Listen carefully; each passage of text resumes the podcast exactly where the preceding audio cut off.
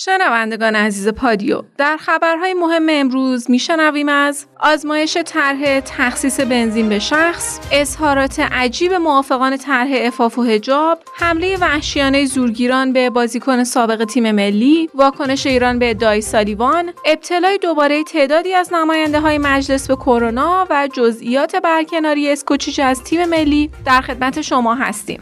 مخاطبین گرامی سلام، من فاطمه سادات رکابی با خبرهای فوری و مهم امروز بیست و دو تیر ماه سال هزار و چهارصد و یک که مصادف با سالروز تولد محمد خارزمی، ریاضیدان و فیلسوف ایرانی و همچنین روز ملی فناوری اطلاعات، همراه شما هستم. خب بریم سراغ خبرهای چهارشنبه. اولین خبر داخلیمون مربوط به عوامل اصلی مشکلات زیست محیطی. ابراهیم رئیسی، رئیس جمهور کشورمون، در رابطه با آمادگی انتقال تجارب کاهش آلودگی هوا به همسایگان اعلام کرد: آماده ایم که تجارب و دانش خودمون رو در مورد کاهش آلودگی هوا در اختیار سایر کشورها و همسایه‌ها قرار بدیم. رویکرد دولت‌های غربی یکی از عوامل اصلی مشکلات زیست محیطیه. ما انتظار داریم که اونها مسئولیت بیشتری رو در این زمینه به عهده بگیرن. مهاجری جهرومی، سخنگوی دولت، با بیان اینکه دوره آزمایشی طرح واریز یارانه بنزین به حساب هر ایرانی در حال نهایی شدن، گفت: گزارش نهایی این طرح هنوز تقدیم دولت نشده. طرح واریز یارانه بنزین به حساب هر ایرانی یک طرح آزمایشیه که بنا بود فقط در کیش و قشم اجرا بشه و آثار و زیرساختاش مورد ارزیابی قرار بگیره تا مشخص بشه که آیا حرکت به سمت این طرح شدنیه یا خیر. محمد باقر قالیباف، رئیس مجلس، نسبت به عدم توانایی آمریکا برای تشخیص تصمیم درست اعلام کرد: من امید چندانی ندارم که دولت آمریکا توان تشخیص تصمیم درست در این مقطع رو داشته باشه، همچنان که در مذاکرات تأثیر حداقل میزان عقلانیت رو هم از خودش نشون نداده.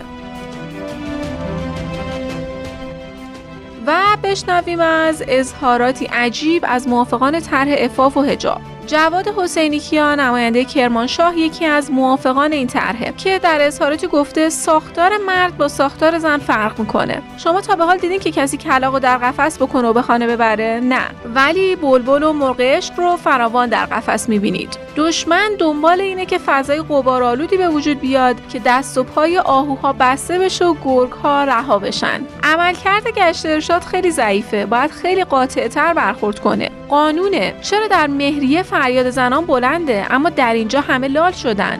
سهجزا اکرمی، عضو شورای مرکزی جامعه روحانیت مبارز، هم تاکید کرده که برخی افراد حجاب و عفاف را رعایت نمی‌کنن چون برای خودشون شخصیت قائل نیستن و خودشون رو حراج می‌کنن. اگه خانمی تو خیابون خودش رو عرضه کنه، هیچ راننده و عابر پیاده‌ای نمیتونه چشمشو کنترل کنه و خود به خود تصادف میشه. هر چیز گرانبهایی در پوشش قرار میدن. آیا طلا فروشی مثل میوه فروشیه؟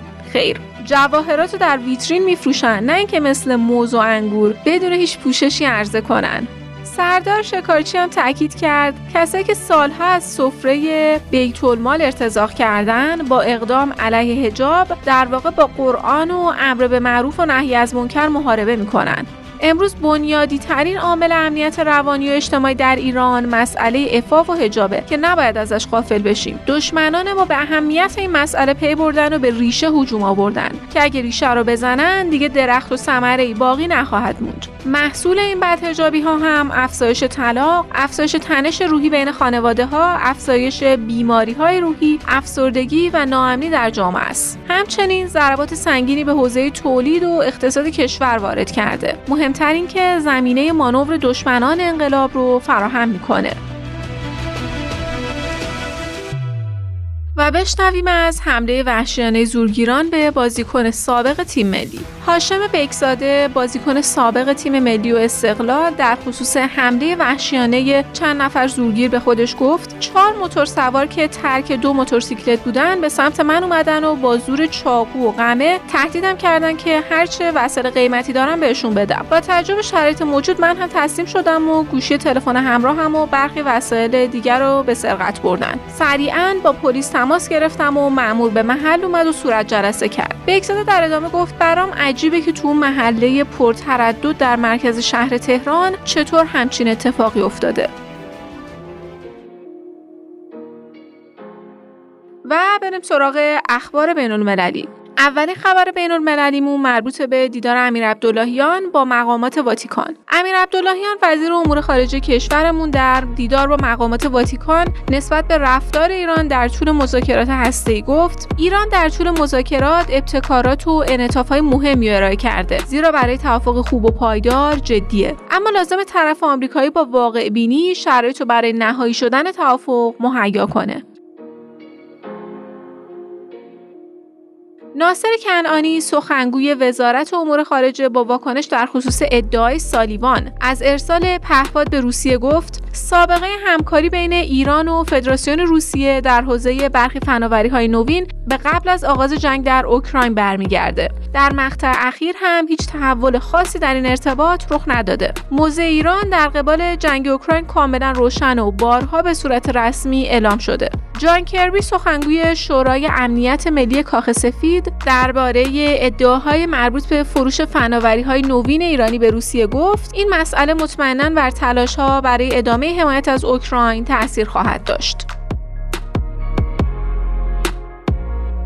کاترین کلونا وزیر خارجه فرانسه با اشاره به زمان بسته شدن پنجره احیای توافق هسته‌ای اعلام کرد تهران به دنبال تاکتیک به تعویق انداختن مذاکرات و بازگشت به مواضع قبلی در مذاکرات دوحه است. همزمان برنامه غنیسازی اورانیوم خودش رو هم ادامه میده. وضعیت فعلی دیگه قابل تحمل نیست و تا بسته شدن پنجره احیای توافق هسته‌ای با ایران تنها چند هفته فرصت باقی مونده.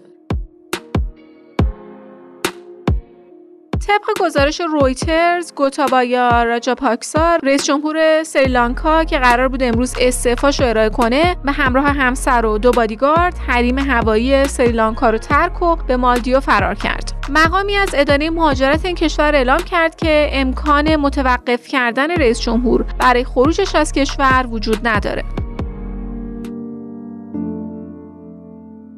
بریم سراغ اخبار بهداشت، سلامت و کرونا امروز.